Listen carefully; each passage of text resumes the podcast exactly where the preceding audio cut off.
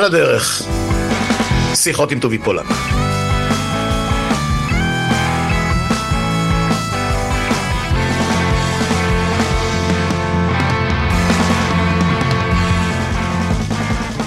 אז כן, שוב על הדרך, בהתראה קצרה, נהיינו, נהייתי, נהיינו, סוג של אתר חדשות מתפרצות, והסיבה שאנחנו מתכנסים ביום שישי בערב, יאיר נבות באמסטרדם ואסתי סגל בתל אביב, ואני, אתם יודעים איפה, זה בגלל שמה שיגורנו בא, נדמה לי שלאף אחד מאיתנו לא היה ספק שככה זה ייגמר, אלכסיי, אלכסנדר נבלני מת בכלא,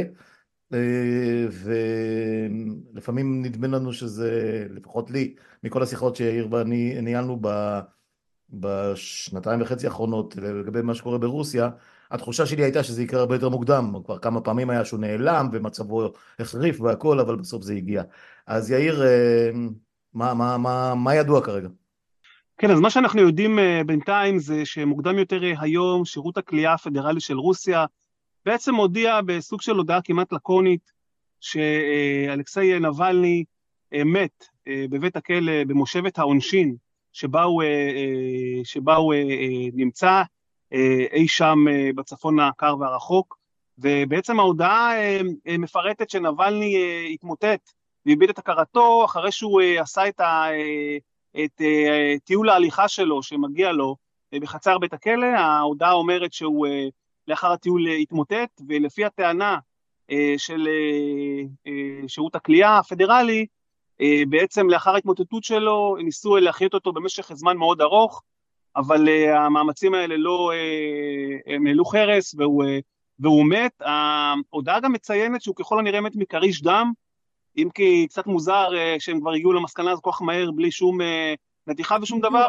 אנחנו, כן, אנחנו, אנחנו לא יודע, אנחנו לא יודעים מה, מה בדיוק קרה שם, זה כן ברור שהוא מת, מה בדיוק ואיך זה קרה, אנחנו לא יודעים. אבל מה שאנחנו כן יכולים לומר, זה כמו שאתה אמרת בפתיח, אז במידה רבה המוות הצפוי הזה של נבלני, הוא מאוד מאוד סמלי, כמו שאמרנו, וצפוי. והוא סמלי משום ש... הוא מסמל את המקום שבו רוסיה נמצאת אה, אה, היום. בעצם עם מותו של נבלני רבים רבים מרגישים שמתה גם התקווה לשינוי אה, ברוסיה, והמוות שלו מתרחש קודם כל חודש וקצת לפני הבחירות לנשיאות רוסיה, יכול להיות שגם זה קשור, אה, בחירות במרכאות כפולות ומכופלות כמובן, אה, ונוסף שאנחנו מציינים שנתיים למלחמה באוקראינה, שהחל מתחילתה או מהרחבת הפלישה בדיוק לפני שנתיים, התהליך הזה של הדיכוי הפוליטי ברוסיה פשוט הואץ מאוד מאוד בצורה דרמטית, והתוצאות, אנחנו רואים אותם ברוסיה בשנתיים האחרונות, ויכול מאוד להיות שהמוות של נבלני היום הוא, הוא אולי השיא של התהליך הזה למרבה הצער. כן, אסתי, את עקבת במשך תקופה כשדיברנו על חופש הביטוי ועל רדיפת ה... כשעוד, כשעוד היה סיפור של התחלת המלחמה של הפלישה לאוקראינה וכו', את עקבת הרבה מאוד על כל רשתות התקשורת החופשיות והמחתרתיות במידה רבה, והתעסקו הרבה עם נבלני, אז מה את שמעת עליו אז, ואיך את מקבלת את, ה, את מה ששמענו היום?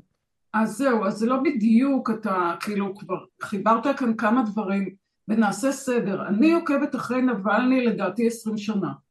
מאז שהוא היה בלוגר, אפילו בלוגר די מתחיל, נחמד וכזה, וזה היה גם התחלת השלטון של פוטין, שבסך הכל נכון זה, אבל לא היה נורא. ואז עבר הזמן, והתחילו השחיתויות של פוטין, ונבלני התחיל לעקוב אחרי השחיתויות. אתה מכיר את הסיפור הזה, יאיר?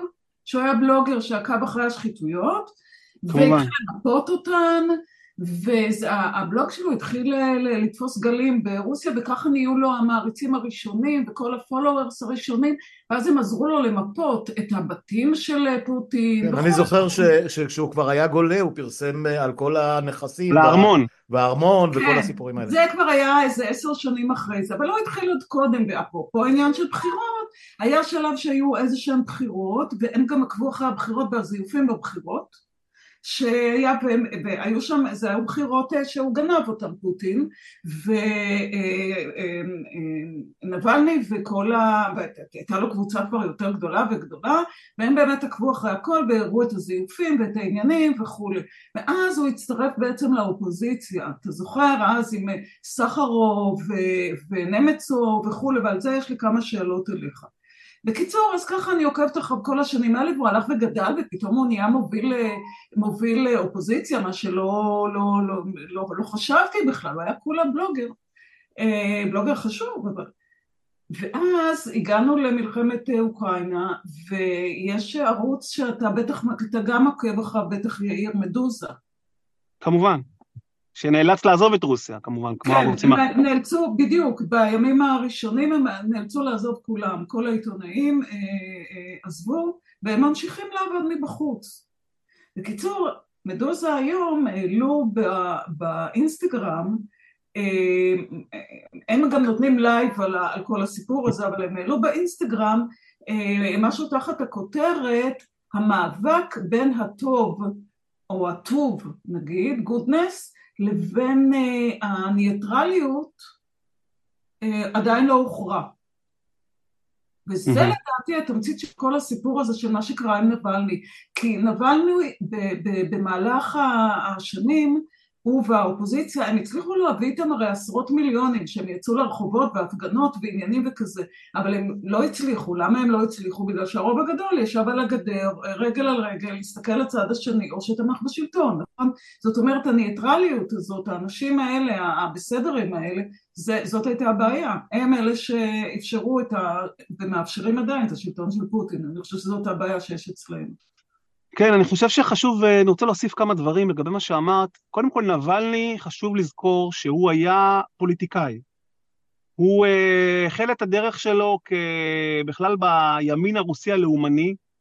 הוא השתתף וארגן הפגנות במוסקבה בחלק, במחצית השנייה של שנות, של העשור הראשון של שנות האלפיים, הפגנות לאומניות בהשתתפות נאו-נאצים שהפגינו למשל נגד מהגרי עבודה מהקווקז ברוסיה.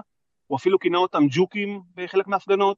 זאת אומרת, הנבלני מגיע ממקום, מבחינת, מבחינה אידיאולוגית, אידיאולוגיה שהייתה אז, והוא החזיק בדעות האלה, מאוד לאומנית. השינוי אצל נבלני החל למעשה, והזינוק שלו למרכז הזירה הפוליטית, נקרא לזה למודעות הציבורית ברוסיה, לא למרכז הזירה הפוליטית עצמה, זה היה באמת אחרי הבחירות הפרלמנטריות ב-אלפיים ואחת עשרה ברוסיה, אני הייתי שם וסיקרתי את זה, והבחירות האלה, אני זוכר, הם התרחשו בחורף בדצמבר אלפיים ואחת עשרה כמדומני, והם, זו הייתה תקופה שבה פוטין היה ראש הממשלה, והמדוודב היה הנשיא אחרי חילופי הכיסאות האלה, אבל הבחירות האלה היו מלאות בזיופים ואי סדרים, עד כדי כך, והכל היה חשוף בצולם, שזה הביא למחאה ציבורית אה, אה, ענקית בקור נורא והיום בהרבה מאוד ערים ברוסיה, אה, כולל קודם כל במוסקבה, אני סיקרתי שם הפגנות אה, בקור אימים של מינוס עשרים, עם המונים ברחובות, ונבלני אז בעצם אה, אה, הפך לדמות המובילה של המחאה הזאת, והפך להיות מנהיג האופוזיציה, מה שנקרא חוץ ממסדית, כי בזירה הפוליטית הרוסית, חשוב להבין, אין אופוזיציה, בבית התחתון של הפרלמנט, הדומה, ובבית העליון, מועצת הפדרציה, אין באמת אופוזיציה. ולכן נבלני לקח את התפקיד הזה של אותו אה, מבקר חריף מבחוץ, ולאט לאט עם הזמן התחיל לבנות מעמד ולצבור כוח. השיא שלו מבחינה פוליטית, מהרבה בחינות, היה כשהוא אה, התמודד ב-אלפיים ושלוש עשרה אה, לראשות עיריית מוסקבה. הוא התמודד נגד מנגנון מאוד משומן, נגד ראש עיר מכהן, אה, סביאנין, והוא הצליח, וקודם כל, העובדה שלא ראו בו עדיין איום, היא אה, בזה שנתנו לו להתמודד. והוא התמודד, והוא זכה ב-עשרים ושבעה אחוז מהקולות. לנו זה נשמע אולי לא הרבה, אבל בימים ההם, ב-אלפיים ושלוש עשרה, למועמד מוצהר שהוא אופוזיציונר, שאין לו אפילו, הוא אפילו לא חבר פרלמנט, ואין לו קשר למפלגות מכהנות באופן אה, אה, ברור, זה היה הישג אדיר, שהבהיר את העוצמה הציבורית שלו. עוד דבר שנבלני מאוד מאוד אה, התבלט בו בשנים שלאחר מכן, ושוב, יצא לי לסקר הרבה מאוד הפגנות שהוא היה בהן, ולשמוע אותו נואם, היה האופן אה, החריזמטי שבו הוא ניהל את העניינים האלה, הוא סחף אחריו המוני צעירים רוסים, אני אומר צעירים זה אנשים הרבה יותר צעירים מסטודנטים, זה צעירים בני עשרה, ובהפגנות האחרונות שיצא לי לסקר במוסקבה, אלפיים שבע עשרה אלפיים שמונה עשרה, אני הייתי עד למעצרים של מאות צעירים, מתחת לגיל שמונה עשרה, וכולם תמכו בו, זאת אומרת, הוא הצליח לעשות משהו שלא רבים הצליחו לעשות לפניו, אבל זה גם שם אותו על המוקד, וזה הבהיר לממסד, לקרמלין ולממסד הרוסי הפוליטי, שנבלני הוא אכן מתחיל להוות סוג של, נקרא לזה, אפשרות לאיום ממשי על יציבות המשטר, לא בהכרח מועמד לרשת את פוטין, אבל מישהו ש... שמצליח להוציא המונים לרחובות, ולכן היחס כלפיו הוקשח, והוא התחיל לבלות יותר ויותר בבתי כלא, גם אם לתקופות מאסר קצרות. אז זאת הייתה התקופה באמת שהוא במקביל, כמו שאת אמרת, התחיל למסד את הפעילות שלו נגד השחיתות. הוא הקים את הקרן למלחמה בשחיתות. הוא הקים עוד ארגונים שכללו אלפי מתנדבים, והיו פרוסים בכל אזורי רוסיה, וקידמו מועמדים של האופוזיציה החוץ ממסדית, והפך ממש, התחיל לפעול ולהפעיל סוג של מכונה פוליטית שהלכה והייתה יותר ויותר משומנת. התחקירים האלה שלו, שהיו בעצם מגולת הכותרת של הקרן למלחמה בשחיתות, חשפו והביכו מאוד שורת בכירים בממסד הפוליטי והביטחוני, בכלל בעילית הרוסית, שכמובן שאותו תחקיר הכי מפורסם, זה התחקיר הזה שהוא פרסם אחרי שהוא, זה היה אחד, אולי התחקיר האחרון שהוא פרסם, זה היה ממש אחרי שהוא נחת חזרה ברוסיה מגרמניה, שם הוא התאושש מהרעלה, בחודש לפני שהוא נכנס לבית הכלא, הוא פרסם את התחקיר האדיר הזה על הארמון הסודי ששווה מיליארדים רבים של פוטין, והסרטון התחקיר הזה זכה למאות מיליוני צפיות ביוטיוב, אני להניח שהוא גם תרם, בגלל העוצמה שלו, גם תרם ל... ל... נקרא לזה, ל... לשאיפה, לרצון של הממסד, להכביד על נבלני עוד יותר, ולהכניס אותו לכלא למעשה עד סוף ימיו. כן, אני, אני, אני חשבתי על זה טוב. שנייה, טובי, טובי, שנייה אחת שאלה. אבל הסיפור הזה של להשתיק אותו וכזה, זה כבר בא אחרי הרצח של נמצוב, אם אני זוכרת נכון. כאילו, זה היה, הם התחילו לחסל אחד אחרי השני את ראשי האופוזיציה החוץ-פרלמנטרית, נכון? זאת אומרת... כן, המקרה, נכון? כן המקרה, המקרה של בוריס נמצוב הוא קצת שונה. בוריס נמצוב חוסה ליד הקרמלין ב... על, על הגשר אלפיים... הזה שם, שהוא הלך... נכון, ל... מדרום לקרמלין בפברואר אלפיים חמש עשרה, אבל mm-hmm. הרצח של נמצוב היה מאוד שונה ו... ושלח גלי הלם מסיבה אחת מאוד מאוד חזקה, ברורה, שנמצוב היה בעבר סגן ראש הממשלה בתקופת mm-hmm. ילצין, זאת אומרת הוא היה מישהו שכבר היה בממסד, ובהוויה הרוסית אנשים כאלה נהוג היה לחשוב שאולי הממסד פחות יתעסק איתם כי הם, הם היו בפנים פעם, ולכן... היה הלם גדול כשנמצוב חוסל, והרצח הזה של נמצוב, קודם כל שלח כמובן גלי הלם מאוד גדולים, אז אני זוכר, אז קודם כל הוא גרם להיעלמות של פוטין, שבועיים מעל פני האדמה, פוטין פשוט נעלם. את הרצח של נמצוב ביצעו שכירי חרב צ'צ'נים, השאלה כמובן מי הורה להם לעשות את זה, ופה יש כל מיני גרסאות, אבל קשה להאמין שזה בוצע בלי שפוטין לפחות ידע על זה והביע את הסכמתו, אבל בשורה התחתונה, כן, את צודקת, אנחנו רואים איך לאורך השנים הממסד הרוסי פשוט מחסל בזה, בהלך, בזה אחר זה, כל מי שתופס עמדה של מנהיג אופוזיציונרי שיש לו איזשהו חריזמה וסיכוי להוביל את ההמונים, וזה קרה עם עוד אנשים, אני צריך להזכיר עוד בן אדם פה, שאתם בטח שמעתם את שמו כבר, שזה קירה מורזה. קירה מורזה... גם הוא חזר, גם הוא חזר. לא רק שגם הוא חזר, קירה מורזה הוא פעיל אופוזיציה שהורעל פעמיים על ידי הממסד, ופעמיים ניצל, הוא הורעל ב-אלפיים חמש עשרה והוא הורעל ב-אלפיים שבע עשרה, והוא ניצל, בדרך נס, והוא עזב את רוסיה, ואז הוא חזר לרוסיה אחרי תחילת המלחמה, הרחבת הפלישה לאוקראינה, ואמרו לו, מה אתה עושה? אתה תעצר, למה אתה עושה את זה? והוא חזר, והוא כמובן נעצר, והוא נידון לשנים ארוכות מאוד בכלא, מצבו הבריאותי איננו טוב, ויש הרבה שסבורים שהוא כנראה יהיה הבא בתור למצוא את מותו בין כותלי בית הכלא. שמעתי רעיון איתו עם, איך אתה אומר את השם שלו? אני לא מצליחה להגיד קרה מורזה או משהו כזה? קרה מורזה, כן. קרה מורזה. ולדימיר קרה מורזה. כשהתחיל הסיפור באוקראינה, אז הוא, הוא ישב בארצות הברית. והוא התראיין ל-אם אס אן בי סי, אתה זוכר את הרעיון הזה? כן, עם... הוא, גם באירופה הוא התראיין הרבה וביקר ו, ודיבר נגד המשטר והביע את דעתו. כן, לא, אבל הוא התראיין שם איזה יום לפני שהוא אה, אה, התכוון לחזור, כשהוא אמר שהוא חוזר. ושם היה שאלה למה אתה חוזר וכו', וזה הזכיר שוב את אותה שאלה, למה אה, אה, אה, נבלני חזר אחרי שהוא אה, ניצל בנס שמה בגרמניה וכו', ולמה הוא חזר? זו, זאת שאלה מאוד מעניינת, איך שניהם, שני מנהיגים, אה, מנהיגי אופוזיציה, שיכולו לחיות בחול, אה, גם די בסיכון חייהם, אבל לחיות בחול, חוזרים לשם בידיעה שהם אה, כנראה ימותו בסוף. דיברנו הרבה מאוד על הקטע הזה של... אה... של פוטין ואין אופוזיציה שהייתה לו לאורך כל השנים, וכל המראית עין של, דיברתי על זה גם עם עומר דנק, כמה וכמה שיחות על, על, על זה שהדיקטטור מעדיף לעשות בחירות, אה, ולנצח בהם מאשר לבטל את הבחירות, ואז אה, כאילו עושה את זה, מה שנקרא, מעל לפני השטח, או, או בלי, אה, בלי עכבות, אה, אז כולם עושים בחירות.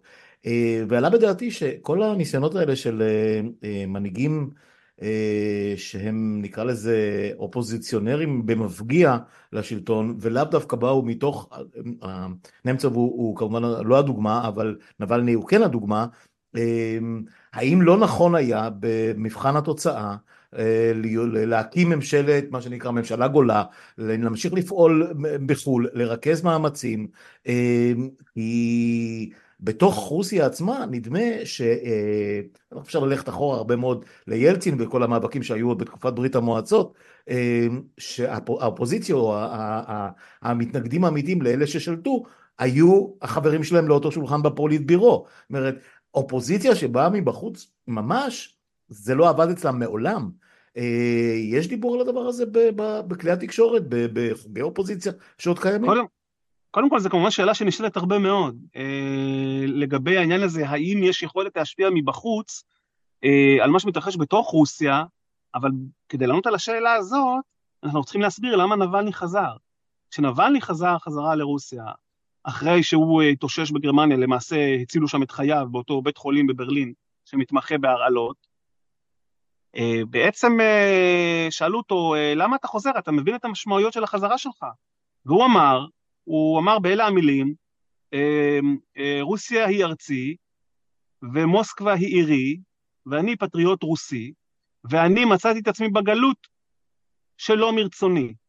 עכשיו, זה צד אחד של הדברים. הצד השני של הדברים, ואני כל הזמן מנסה להסביר את זה באופן שזה שמע הגיוני, אם נבלני לא היה חוזר חזרה לרוסיה, הוא לא היה נבלני. זאת אומרת, יש משהו, יש משהו, וזה כבר מתקשר לנפש הרוסית, אם תרצו, או לאופן שבו הם צועדים בעיניים פקוחות לעתיד שהוא ברור להם לחלוטין, שהוא מבשר את סופם המר, והם עושים זאת בכל זאת. הוא עושה את זה בכל זאת, כי הוא מאמין שזה היה שווה את, ה, את, ה, את המטרה.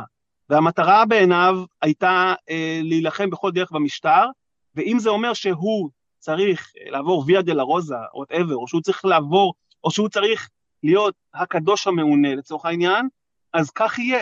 נבלני לא האמין שפעולה פוליטית אה, מחוץ לרוסיה, אה, נרחבת ומקיפה ככל שתהיה, תצליח לעשות את העבודה. אני יכול להבין אותו מהבחינה הזאת, אם שמים רגע בצד את העובדה שהוא שילם בחייו, בזה שאם אנחנו למשל מסתכלים על גולים אחרים היום, למשל, חודרוקובסקי, שהשתחרר מהכלא הרוסי ב-אלפיים ושלוש עשרה, אחרי עשור בכלא, וחלק מהדיל שלו, של החנינה שפוטין העניק לו, היה שהוא גולה ולא חוזר לרוסיה, הוא הסכים, הוא עזב לשוויץ, אחרי זה ללונדון, אבל הוא פועל היום, והוא מדבר... אבל הוא היה, סליחה, סליחה, אם אני זוכר נכון, הוא היה, הוא היה אה, יריב, אה, סוג של יריב כלכלי לפוטין, הוא, הוא, חודרוקובסקי היה גם פוליטיקאי? לא, לחודרוקובסקי היו שאיפות פוליטיות מאוד מאוד גרועות. היו שאיפות, אבל הוא הספיק לממש משהו מהם? לא, הוא לא הספיק לממש, אבל היו לו כוונות, ולכן הוא נענש ונשלח אה, לסיביר, אבל לא, לא זה העניין. העניין הוא שאני חושב שחשוב להבין, בסופו של דבר, שעל מה שקורה בתוך רוסיה, מבחינה פוליטית, מאוד קשה עד בלתי אפשרי להשפיע מבחוץ. לא משנה מי אתה. אנחנו רואים שגם מבפנים. כן, גם זה נכון, גם מבפנים, אבל מה שחשוב להבין זה את הלך הרוח של האנשים האלה. מתאבדים שיעים, מה אני אגיד לך, גם אם הם נוצרים פרובוסלבים. טובי, חודרוקובסקי וגם נמצוב, הם היו שניהם מאוד, איך קוראים לזה, לא טייקונים, איך קוראים לזה אצל... אוליגרכים, ולזה אמרתי, הוא... הוא הורי, הוא השתלט על מיליארדים, מאות מיליארדים. נכון, אבל זה לא קשור, הנה גם נמצוב שהיה מאוד קרוב לליבי, כי הוא גם היה מאוד חתיך, מאוד, וגם יהודי אגב. הוא היה קצת פחות חתיך כשהוא השתחרר מהכלא. ברור שהוא היה גבר מאוד פופולרי, אגב, אמא שלו מתה לפני יומיים, קטע. שניהם היו מאוד עשירים, חלק מהאופוזיציה, וזה חלק מאוד מעניין, שגם רציתי לדבר איתך על זה, יאיר, האופוזיציה החוץ פרלמנטרית, זאת שצעדה עם, עם, עם נמצוב ועם נבלני, בהפגנות הענקיות האלה של המיליונים, במינוס עשר מעלות, מינוס עשרים מעלות, אלה, שכל חודש, נכון, ביום ראשון כל חודש, הם עשו את ההפגנות האלה. היו כל מיני סוגים, כן. אז היה שם, מה שהיה מאוד מעניין, וזה אחד הדברים ששווה, כאילו, אני נורא עושה השוואות למה שקורה כאן, שהם היו הרי מכל הקשת, זה התחיל מהקומוניסטים, והגיע עד לנבלני שהיה בעברו אה, אה, לאומן, והוא כן. נאו-ליברל, ובאמצע סוציאליסטים, כאילו, היה לך את כל הקשת הפוליטית, שהיו מאוחדים אה, נגד השלטון של הגנבים והשודדים של פוטין. אני חושבת שזה גם אחד הדברים שהדאיגו את פוטין, ובגלל זה הוא חיסל אותם אחד אחד, לא? קודם כל, אני חושב שנבלני, הוא התחיל להיות בעיה עבור הממסד, שוב, בגלל העובדה שהיה לו אומץ, הוא לא פחד, הוא לא שעה להזהרות שהוא קיבל, והמשיך בפעילות האופוזיציונית שלו, בכל מיני צורות, כמו שאמרנו. גם בפעילות באזורים המרוחקים של רוסיה, פעילות פוליטית שקידמה מועמדים אופוזיציונרים חוץ ממסדיים למשרות מקומיות ומחוזיות וכן הלאה, באופן שחותר למעשה תחת הכוח של השלטון המרכזי במוסקבה והנציגים שלו. צריך לזכור שנבלני גם למשל היה זה שדיבר על מפלגת השלטון הרוסית, רוסיה המאוחדת, והוא היה זה שטבע את uh, מטבע הלשון הזה שמדובר במפלגה של uh, נוכלים ושודדים. כן, uh, מטבע הלשון שזה מאוד תפס אחר כך, כי הוא uh, חיבר את זה לשחיתויות שהוא חשף שוב ושוב ושוב לאורך השנים, והמחיש איך אותם אנשים באלית הרוסית פשוט uh, עושים uh, uh, לביתם וגורפים סכומי עתק, בעוד שהאזרח הרוסי הממוצע uh, גר, ב, אני לא מדבר על מוסקבה וסן פטרבורג, אלא על אזורים מרוחקים יותר, גרים באזורים שהכבישים מלא חורים, הצפות בלי סוף, הפסקות חשמל, חיים, חיים לא ממש נוחים, חיים בהרבה מקרים איומים, ואת זה הוא הצליח לעשות מאוד מאוד טוב, ואני חושב, והעובדה הזאת הדליקה, אצל, הדליקה בממסד אורות אדומים, ואני חושב גם שגם למלחמה באוקראינה, תראו, אני הייתי במוסקבה עד אלפיים תשע עשרה, כמעט עד סוף אלפיים תשע עשרה, ולכן, אני, הייתה לי פרספקטיבה מאוד ארוכה של מה שהתרחש שם. אני חושב שאחרי, מיד אחרי אליפות העולם בכדורגל, שהסתיימה ברוסיה ביולי אלפיים שמונה עשרה, כמעט מיד לאחר מכן, אני כבר הרגשתי וראיתי וזיהיתי סוג של הידרדרות מאוד מאוד מהירה מבחינת הדיכוי הפוליטי שמפעיל המשטר נגד אנשי האופוזיציה. זה התחיל והידרדר מאוד, וכמובן שמאז שהורחבה הפלישה לאוקראינה, התהליך הזה האיץ בעשרות מונים, ואנחנו נמצאים, וגם זה תרם לגישה כלפי נבלני, ולצורך של פוטין, כנראה הצורך שלו, אתם יודעים, זה כמעט כמו, זה כמעט כמו, סליחו לי על ההשוואה, אבל זה כמעט כמו איזה סוג של, של סרט מדע בדיוני או קומיקס, שיש את הנבל הרשע המרושע, ויש את הבחור מהצד השני של המתרס, שהוא הטוב, או הטוב יחסית שמנסה להרוס ולהפיל את, את כוחות הרשע. אז פוטין, צריך להגיד, הוא הכוח לצידו, והממסד חזק ויציב, והוא הצליח, אני, זאת אומרת, אלה עובדות. הטלטלה שהמשטר הזה עבר, וצמרת המשטר עברה בחודשים הראשונים של המלחמה באוקראינה, שהעלו את הסברה שייתכן שימיו של המשטר אולי ספורים. פוטין צלח את התקופה הזאת, והוא הצליח לייצב חזרה את המערכת, זה הגיע לשיא בדיכוי המרד של פריגוז'ין ביוני שעבר, ולמעשה, ולמעשה מאז, אפשר היום לומר בצער, שאין היום ברוסיה למעשה שום אופוזיציה, לא, כמובן לא ממסדית, ולמרבה הצער גם לא חוץ ממסדית.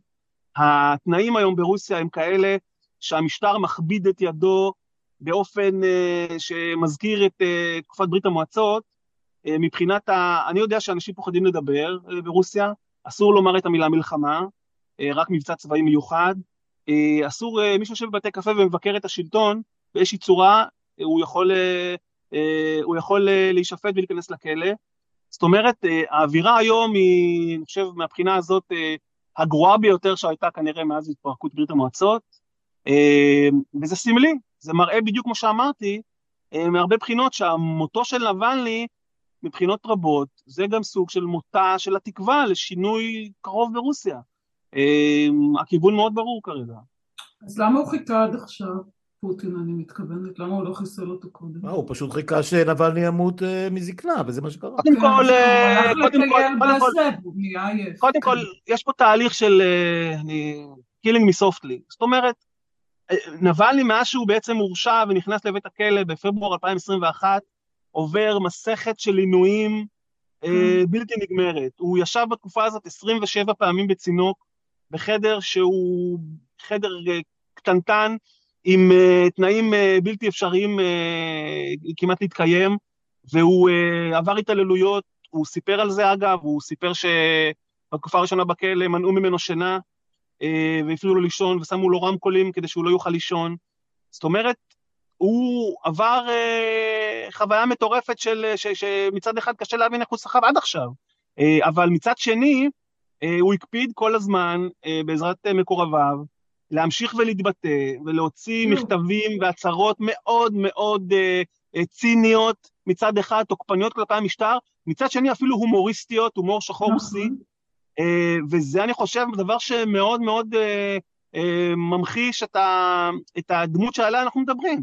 אה, בן אדם מאוד מאוד חזק, אחרת אתה לא יכול לשרוד כמו שהוא שרד, אה, אני מניח שהוא יבין לאן זה הולך, והוא יבין טוב מאוד אה, מה המשמעויות של זה, אה, אבל זהו, זאת אומרת, למרבה הצער, איך אומרים, אשר יגורנו הגיע, כן. אתה מכיר את החשבון שלו באינסטגרם? ראית אותו? את ה? החשבון שלו באינסטגרם. כן, כמובן, כמובן. אז זה, זה הרי לא הוא מפעיל, זה הרי מפעילים, אבל זה די הקול שלו, והוא מצחיק, והוא שנון, והוא כאילו, זה ברוסית, אני קוראת את התרגום כמובן, כי רוסית זה לא החלק החזק אצלי, אבל זה לגמרי, אין, אין, הוא שנון והוא כריזמטי בטירוף, וכאילו. אני חושב שזה אחד מהדברים שמאפיינים אותו, אתה לא מצפה בעיקרון מבן אדם במצבו, אה, להפגין אפילו סוג של הומור, גם אם זה הומור שחור, אה, ואמירות עדיין כל כך נוקבות נגד פוטין עצמו, אה, ונגד המשטר, אה, היית יכול, אפשר היה להניח שבן אדם במצבו, יפנים את מצבו, יוריד פרופיל, אבל לא, זה לא נבלני, הוא לא כזה, הוא אף פעם לא היה כזה. זה פשוט לא, זאת אומרת, זה לא הוא, זה לא האישיות של הבן אדם, זה לא האופי שלו, אלו לא התכונות שלו.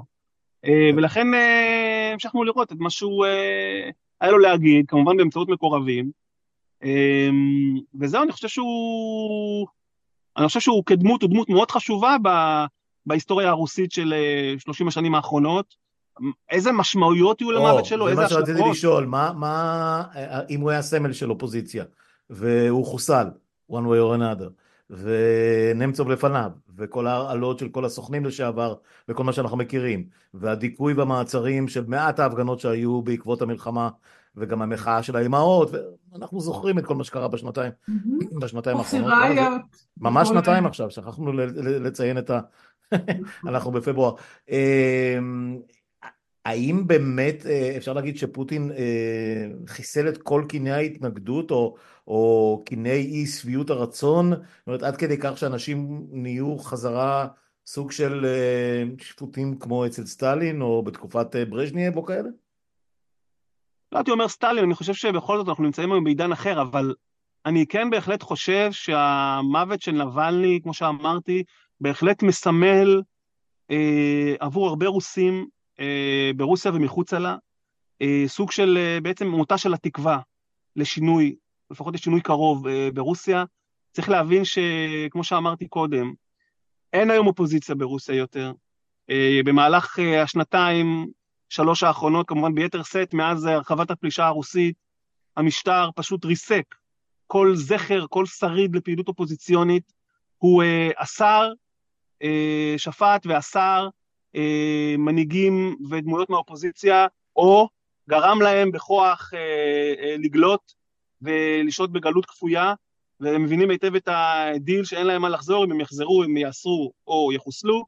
אה, במקביל, בגלל המלחמה, המלחמה נתנה בידי המשטר, כמובן, כלים אדירים של שלטון אבסולוטי, נגד החברה האזרחית, או מה שנשאר ממנה, וככה למעשה הוכרז, למשל, הארגונים של אלכסיי נבלני, היו לו כמה, הקרן נגד השחיתות, וארגונים אחרים, הוכרזו כארגוני טרור, כשהכרזה על ארגון טרור ברוסיה, יש לזה השלכות מאוד ברורות, לגבי כל מי שפעיל בארגונים האלה, וקשור אליהם בצורה כזאת או אחרת, והמשמעות הייתה בפועל, א', בריחה המונית, אצל גורמי אופוזיציה מרוסיה, כולל למשל אנשים מרכזיים בארגון של נבלני, כמו הדוברת של נבלני, קירה ירמיש, שהייתה, עבדה איתו בקרן נגד השחיתות,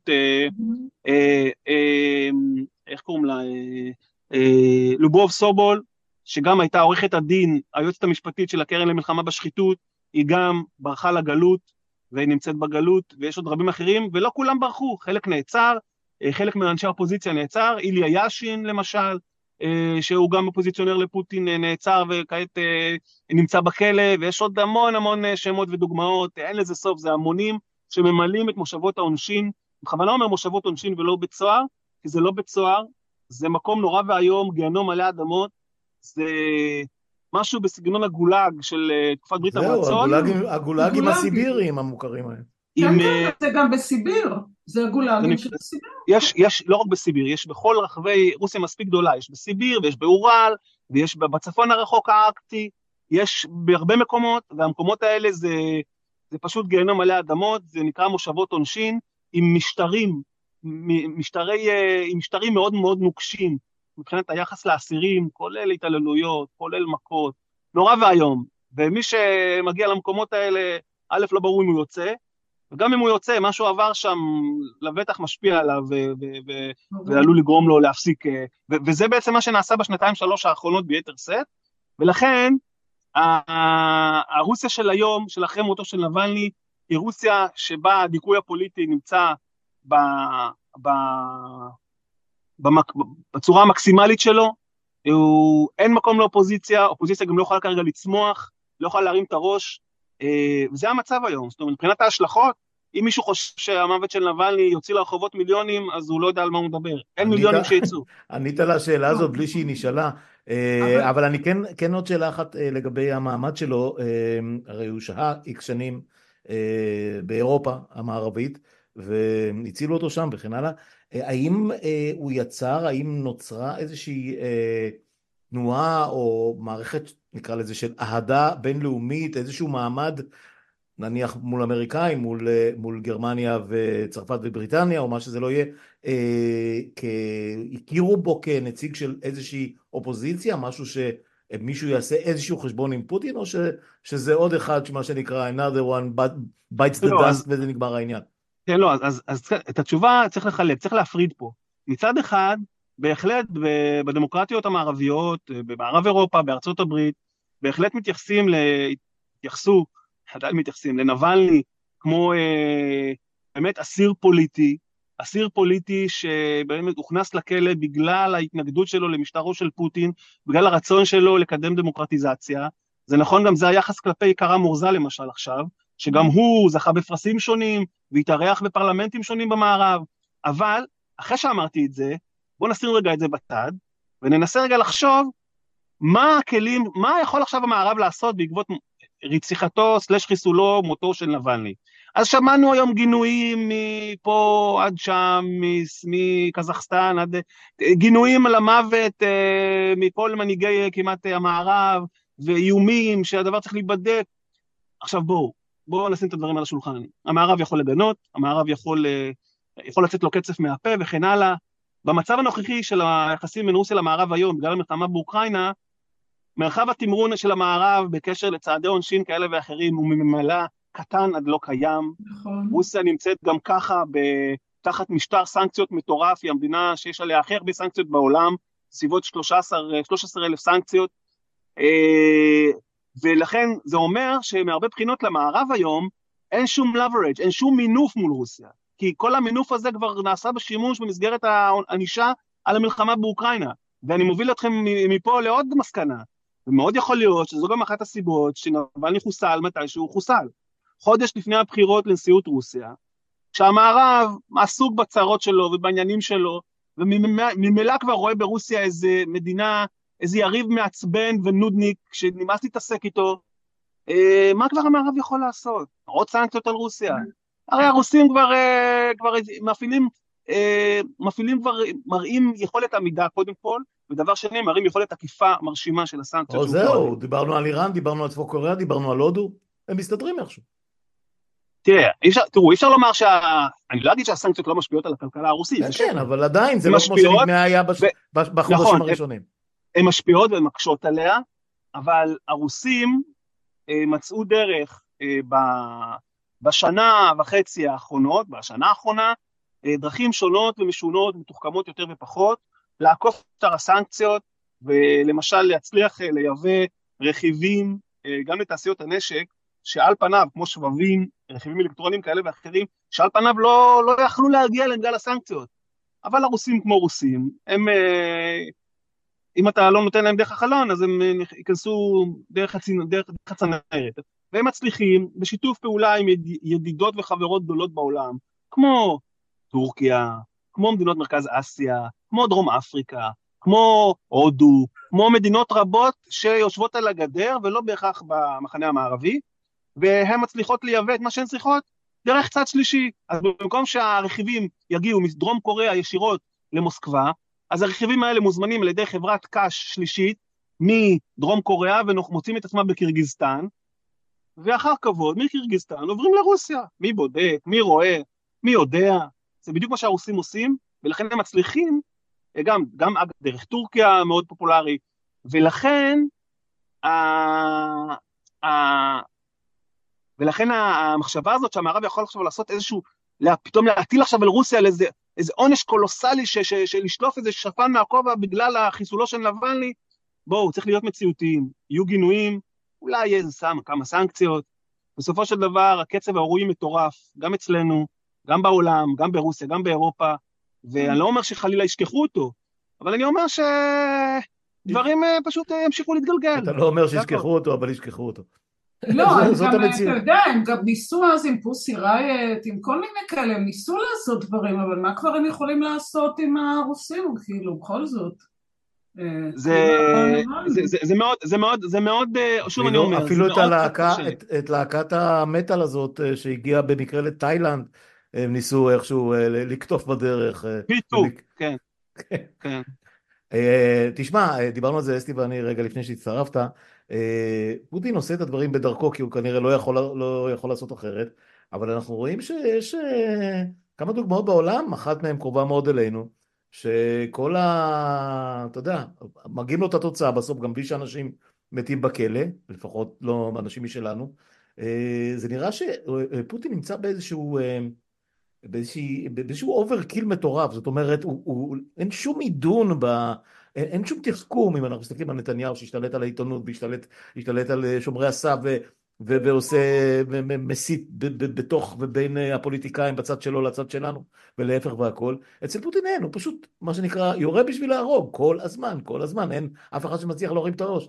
אין שום דבר ברוסיה שעשוי, עלול, יכול מתישהו בעוד איקס שנים עוד, אני לא, אני לא יודע מתי אה, לשנות את הפרדיגמה הזאת, זה אדם אחד שעד שהוא לא מת, שום דבר לא ישתנה? חוששני שאנחנו צריכים אה, להפנים את העובדה שכל עוד פוטין בשלטון, אה, פוטין ימשיך לפעול כמו שפוטין פועל, אתה לא משתנה כל כך מהר אה, בגילו, והוא, אה, אני לא אגיד חגג, אבל הוא אה, רק באוקטובר שעבר אה, ציין שני, שבעים ו... שבעים ואחת שנים, אז אנשים לא משתנים בגיל הזה. למה לא תגיד שהוא חגג? הוא חגג, ואנחנו אכלנו אותו. הוא חגג ואחרים פחות, כן. אבל אני אומר, אנשים בגיל הזה לא, לא משתנים כל כך מהר, בטח לא אנשים עם, זאת אומרת, עם תפיסת עולם, אידיאולוגיה, ו... שנולדו בעידן שבו הוא נולד, ובאים מהמקום שהוא בא ממנו, ולכן כל עוד הוא שם, ככה הוא יפעל, כי ככה הוא פועל, וככה הוא יודע לפעול, ואני חושב ש... אני חושב שאני עוקב אחריו כמובן מאוד מאז, מאז הרחבת הפלישה, ובאמת הייתה תקופה מיד לאחריה שהוא מעמדו היה באמת מאוד מאוד מעורער, וזה אפילו היה התקרב לסף שינוי דרמטי. אבל זה לא קרה, ומי ש... ומי שניסה לקום עליו מבפנים, גם הוא, בסופו של דבר, כמו שאנחנו יודעים, חוסל, אנחנו זוכרים כולנו מה קרה לפריגוז'ין באוגוסט שעבר, וזה הייתה, אז זה הייתה נקודת השיא, מהרגע שפריגוז'ין חוסל, זה שלח את המסר שצריך לשלוח לכל אותם אנשים במוקדי כוח כאלה ואחרים, שהעזו אפילו לחשוב או להאמין שיש בכוחם וביכולתם לפעול לשינויים מבפנים, ולכן אני חושב שאפשר לומר במידה סבירה של ודאות, שהמערכת כרגע סביבו של פוטין היא בסך הכל התייצבה, אני רואה את ההופעות הפומביות שלו, אני משווה אותם לתחילת המלחמה, אני סיקרתי, ראיתי אתמול סיור שלו במפעל הטנקים הגדול בעולם, בערי אורל, נקרא אורל וגון זבוד, לא חשוב, זה מפעל כזה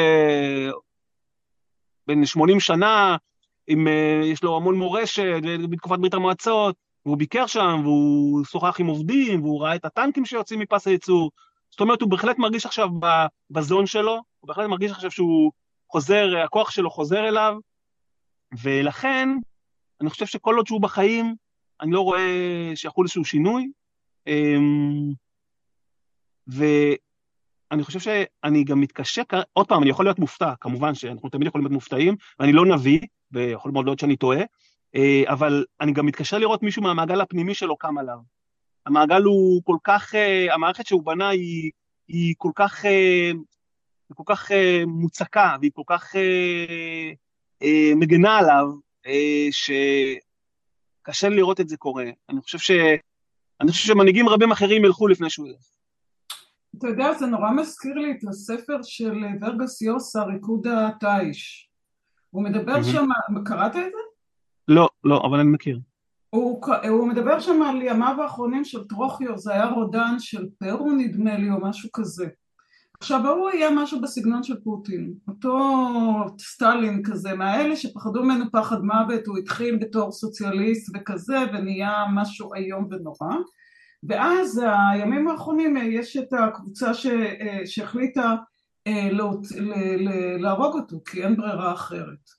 ואתה רואה שם איך עד הרגע האחרון יש שם אנשים שממש עד השנייה האחרונה מפחדים ממנו פחד מוות.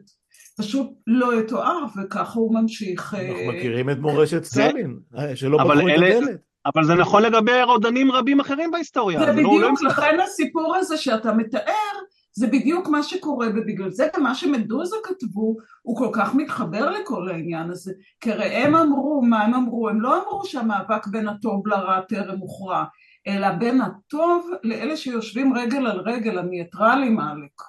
ומסתכלים על הצד השני. אבל המצב היום הוא כזה שאלה שיושבים רגל על רגל, הם למעשה הולכים ומתרבים. זאת אומרת, אין להם שום סיבה לעשות משהו אחר היום. זו בדיוק הנקודה, על זה אני מדברת. על זה בדיוק אני מדברת. עכשיו, זה חוצה את כל המקומות, ולי, סליחה שאני מחזירה את זה לארץ הקודש, אבל הסיפור הזה של נבלני זעזע אותי לא רק בגלל שאני עוקבת אחר כל השנים האלה ומאוד מאוד מאוד מעריכה ואוהבת. אני, אני חושבת דבר אחד שהוא וגם זה שאני לא מצליחה להגיד את השם שלו, שהיה באמריקה וחזר, שמבקר... קארה מורזה. למה אני לא מצליחה להגיד את השם שלו, לא יודעת. היכולת מנהיגות שלהם היא פשוט מדהימה, והם גם נותנים חזון, זה לא רק שהם אומרים בואו אחריי והולכים אחריהם, לא אומרים קדימה, לא אומרים אחריי ובאים אחריהם כי הם קריסמטיים, והם מובילים. הם מציגים תוכנית ודרך ומתעקשים עליה ומראים וגם מייצרים תקווה.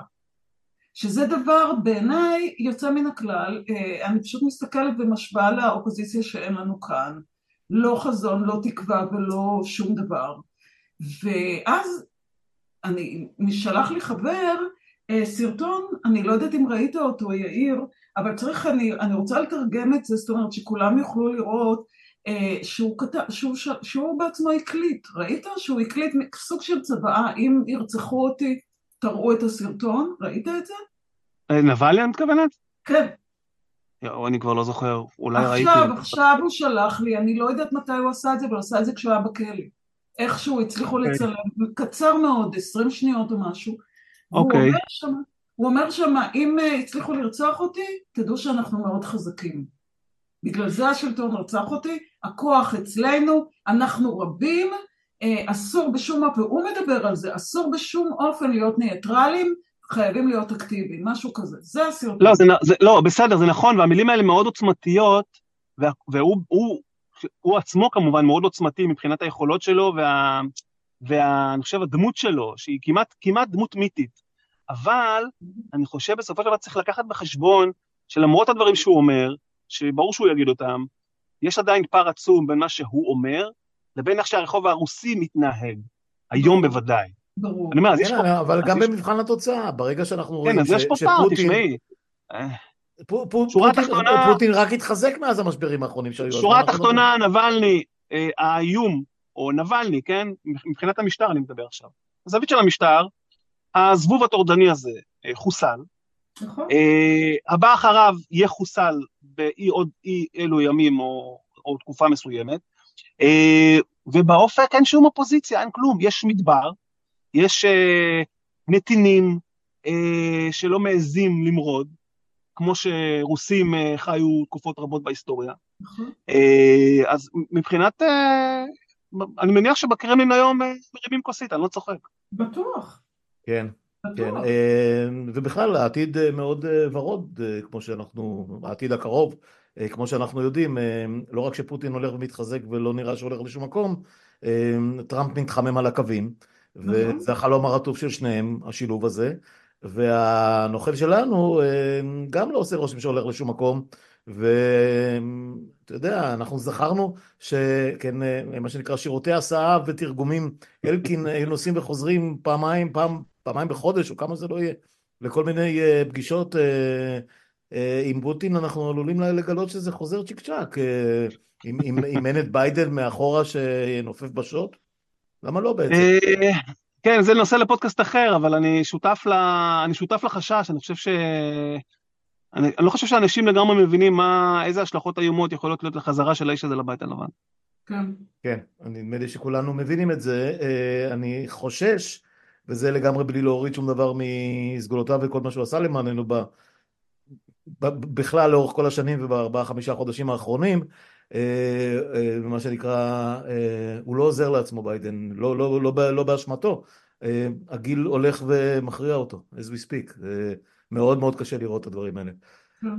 בסדר גמור, אנחנו, אנחנו אה, נסיים פה, אה, אני רואה שיאיר צריך כבר אה, להתקפל, אה, כן.